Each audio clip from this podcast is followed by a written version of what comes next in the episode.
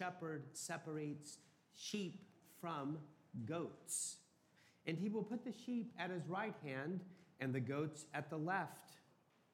Then the king will say to those at his right hand, Come, you that are blessed by my Father, inherit the kingdom prepared for you from the foundation of the world. For I was hungry, and you gave me food. I was thirsty, and you gave me something to drink. I was a stranger, and you welcomed me. I was naked, and you gave me clothing. I was sick, and you took care of me. I was in prison, and you visited me. Then the righteous will answer him, Lord, when was it that we saw you hungry and gave you food, or thirsty and gave you something to drink? And when was it that we saw you a stranger and welcomed you, or naked and gave you clothing? And when was it that we saw you sick or in prison and visited you? And the king will answer them Truly I tell you, just as you did it to one of the least of these who are members of my family, you did it to me.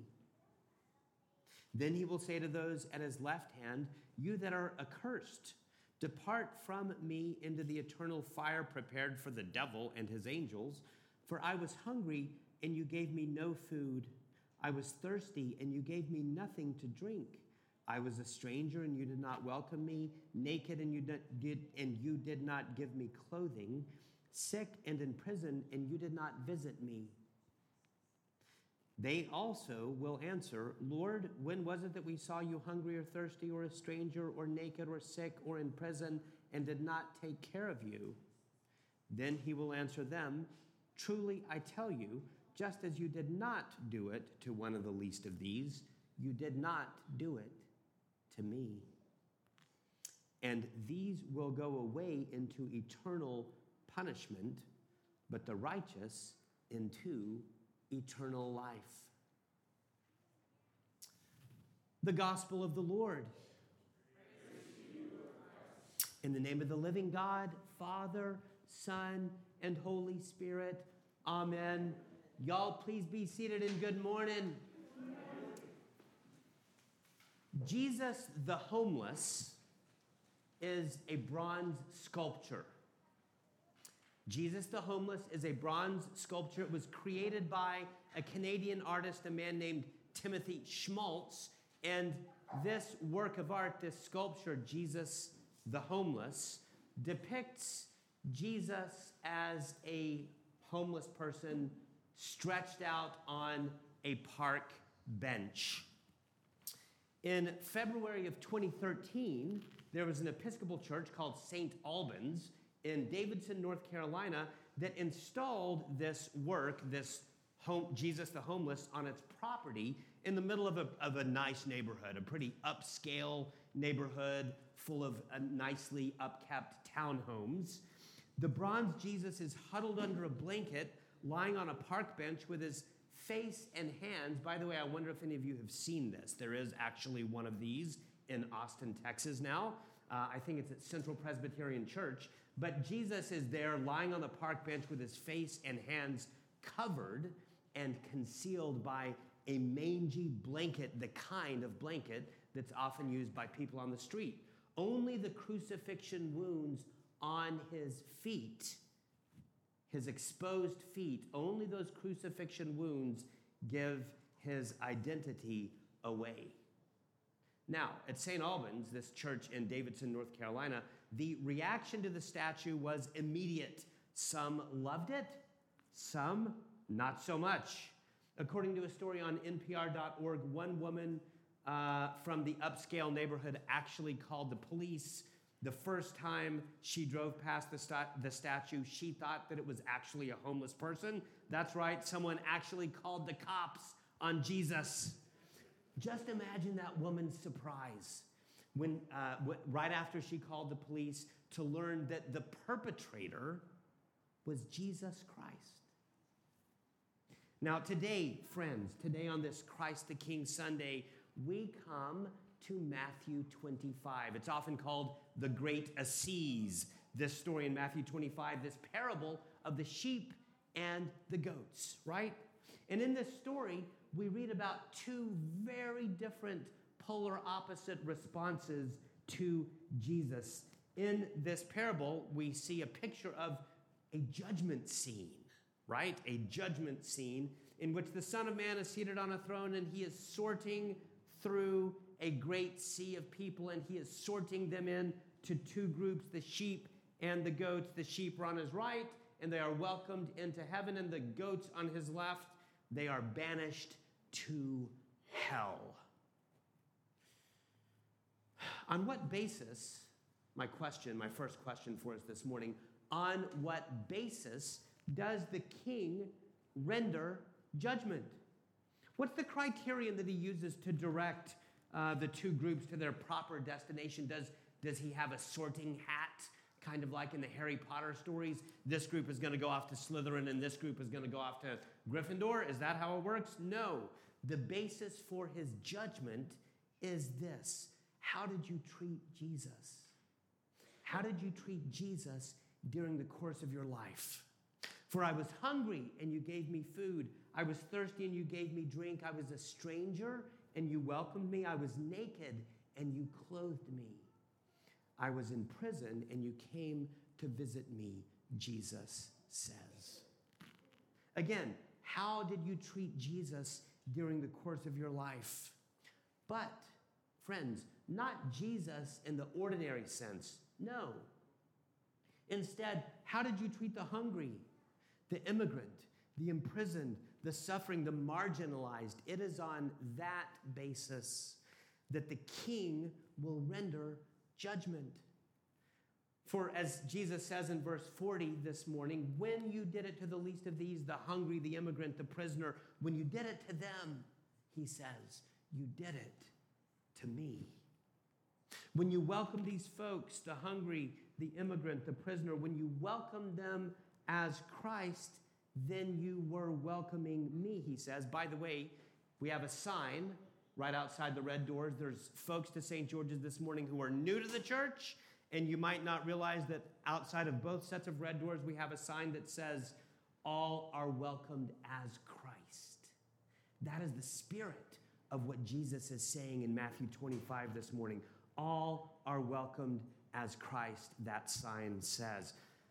But, friends, what I want to do with you this morning, what I want to say to you this morning, is that this parable, even though it might be familiar to you, maybe you've heard it many times over the course of your life, what I want to say to you this morning is that this parable is full of surprises.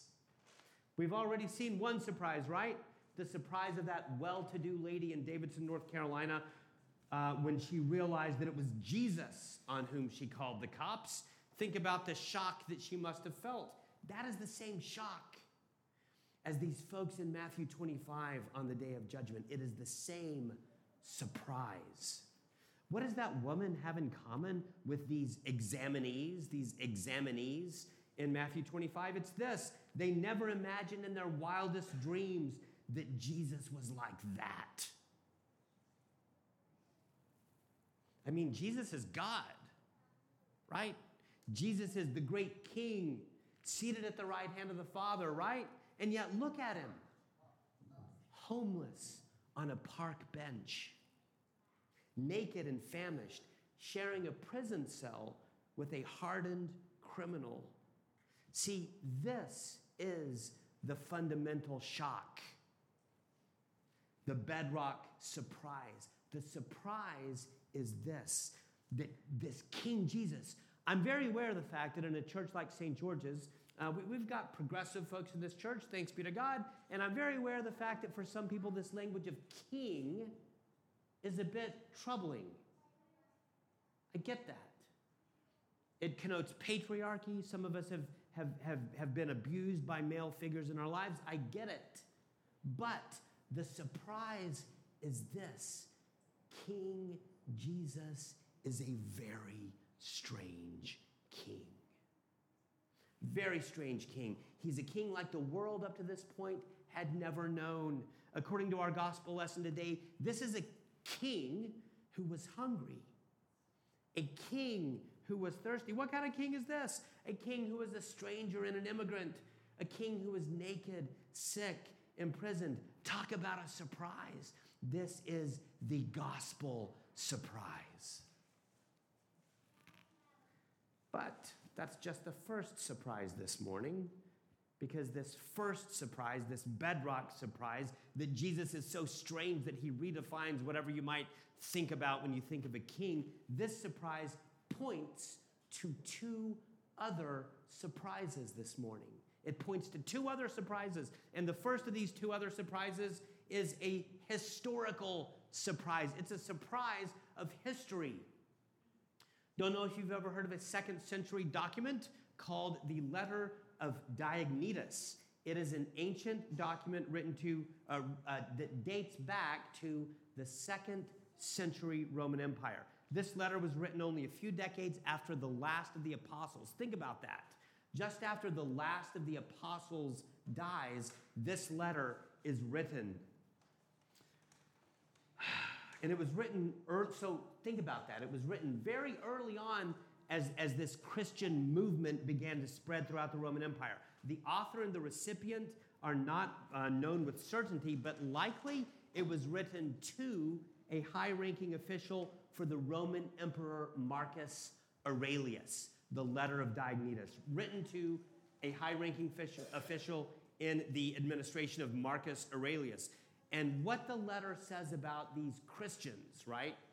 this minority group of marginalized folks in the Roman Empire, what it says about these Christianoi is shocking. According to this second century, uh, the, this second century document, this epistle, these Christians quote, they exist in the flesh, but they do not live by the flesh. They pass their days on earth, but they are citizens of heaven. They, they obey the prescribed laws, all the while surpassing the laws by their lives. They love all people, but are persecuted by all. They're unknown and condemned. They're put to death, but restored to life. They're poor, and yet they make many rich.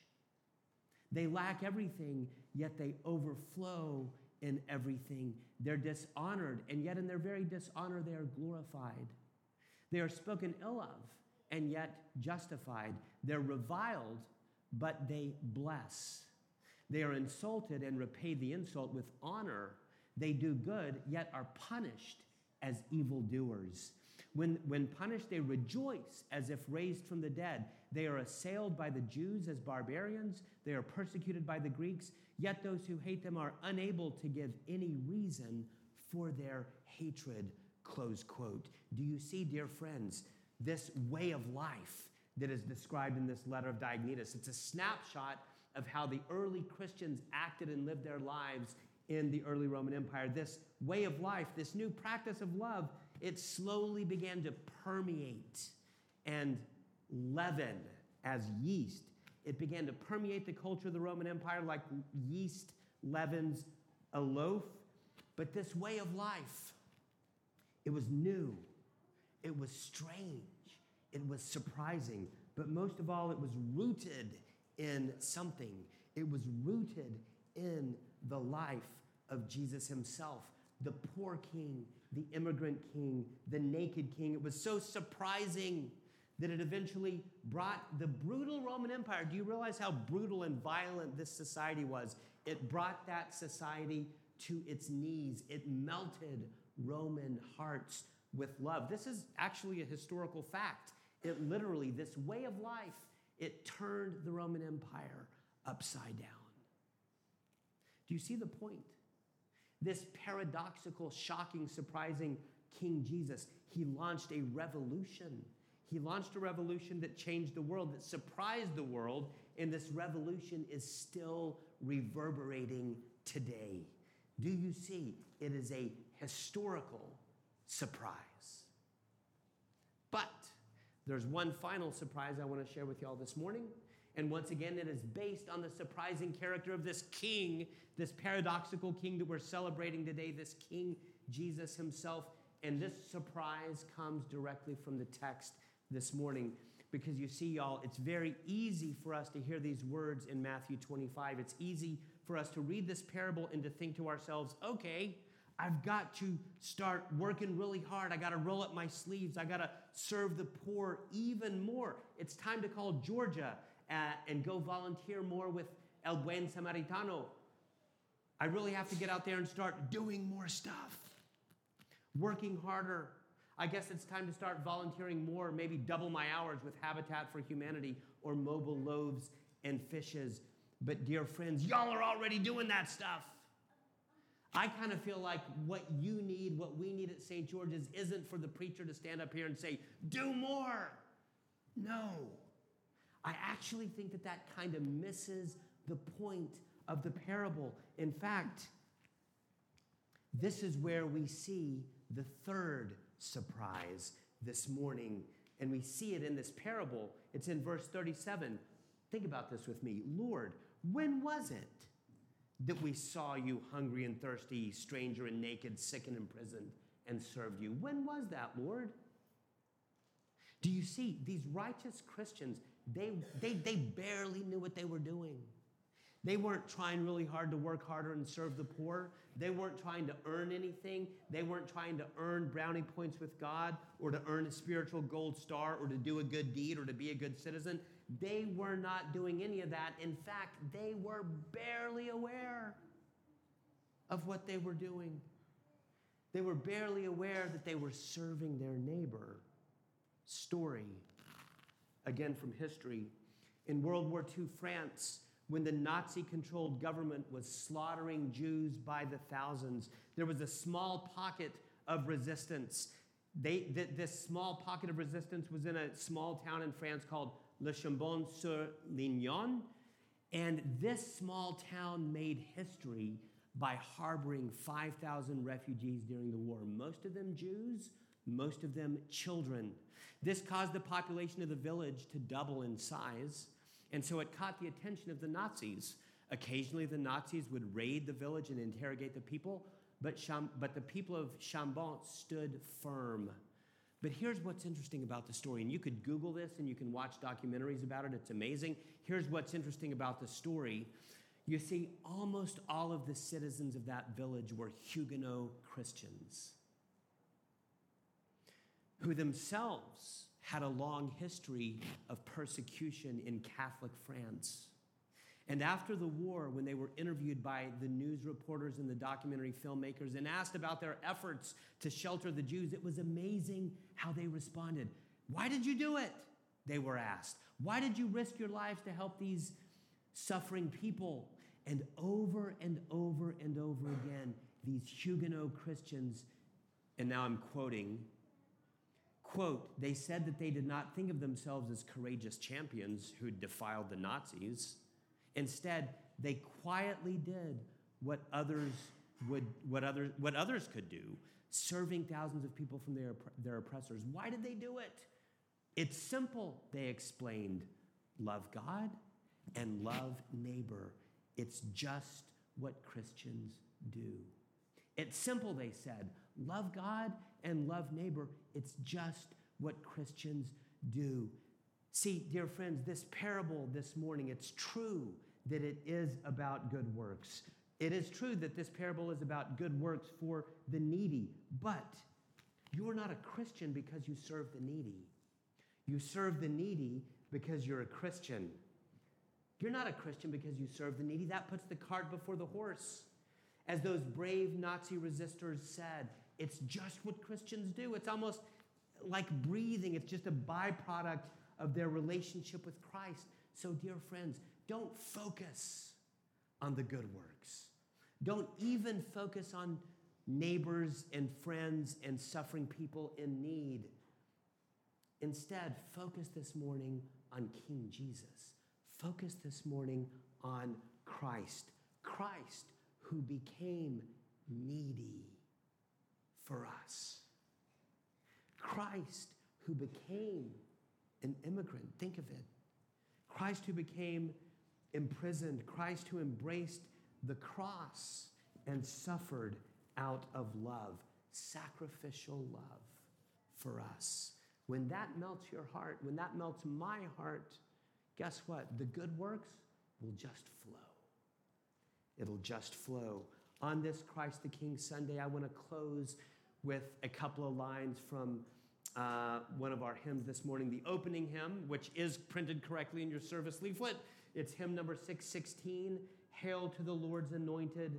It says this Kings shall bow before him and glad incense bring. All nations shall adore him, his praises all people sing. But my question is why? Why will the kings and the nations bow down and serve this Jesus? Why will they bow down and serve him as their one true king? Is it because he will crack the whip and coercively beat them into submission? That's what we often think of when we think about a king. Well, why will they bow down?